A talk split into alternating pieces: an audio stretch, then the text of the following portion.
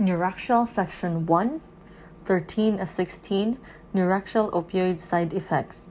There are four key side effects of neuraxial opioids you should understand pruritus, respiratory depression, urinary retention, and nausea and vomiting.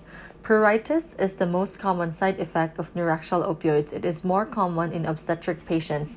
It's caused by stimulation of opioid receptors in the trigeminal nucleus and not by mast cell degranulation.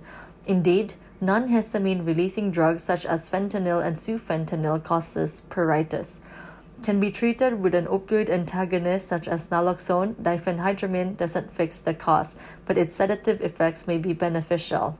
Respiratory depression. Hydrophilic drugs cause a biphasic respiratory depression. The early phase results from systemic absorption. Late phase respiratory depression results from the tendency of hydrophilic opioids to ascend towards the brain where they can inhibit the respiratory center.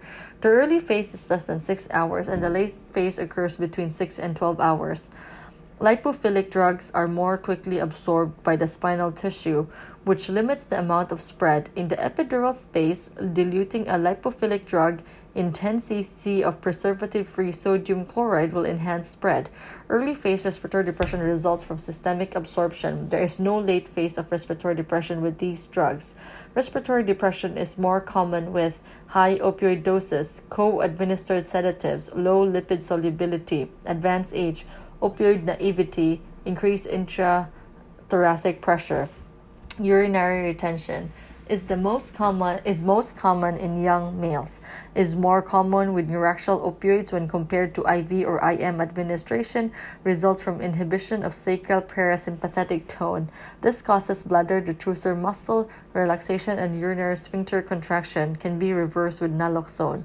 Nausea and vomiting is caused by activation of opioid receptors in the air, area postrema of the medulla vestibular apparatus. Miscellaneous effects.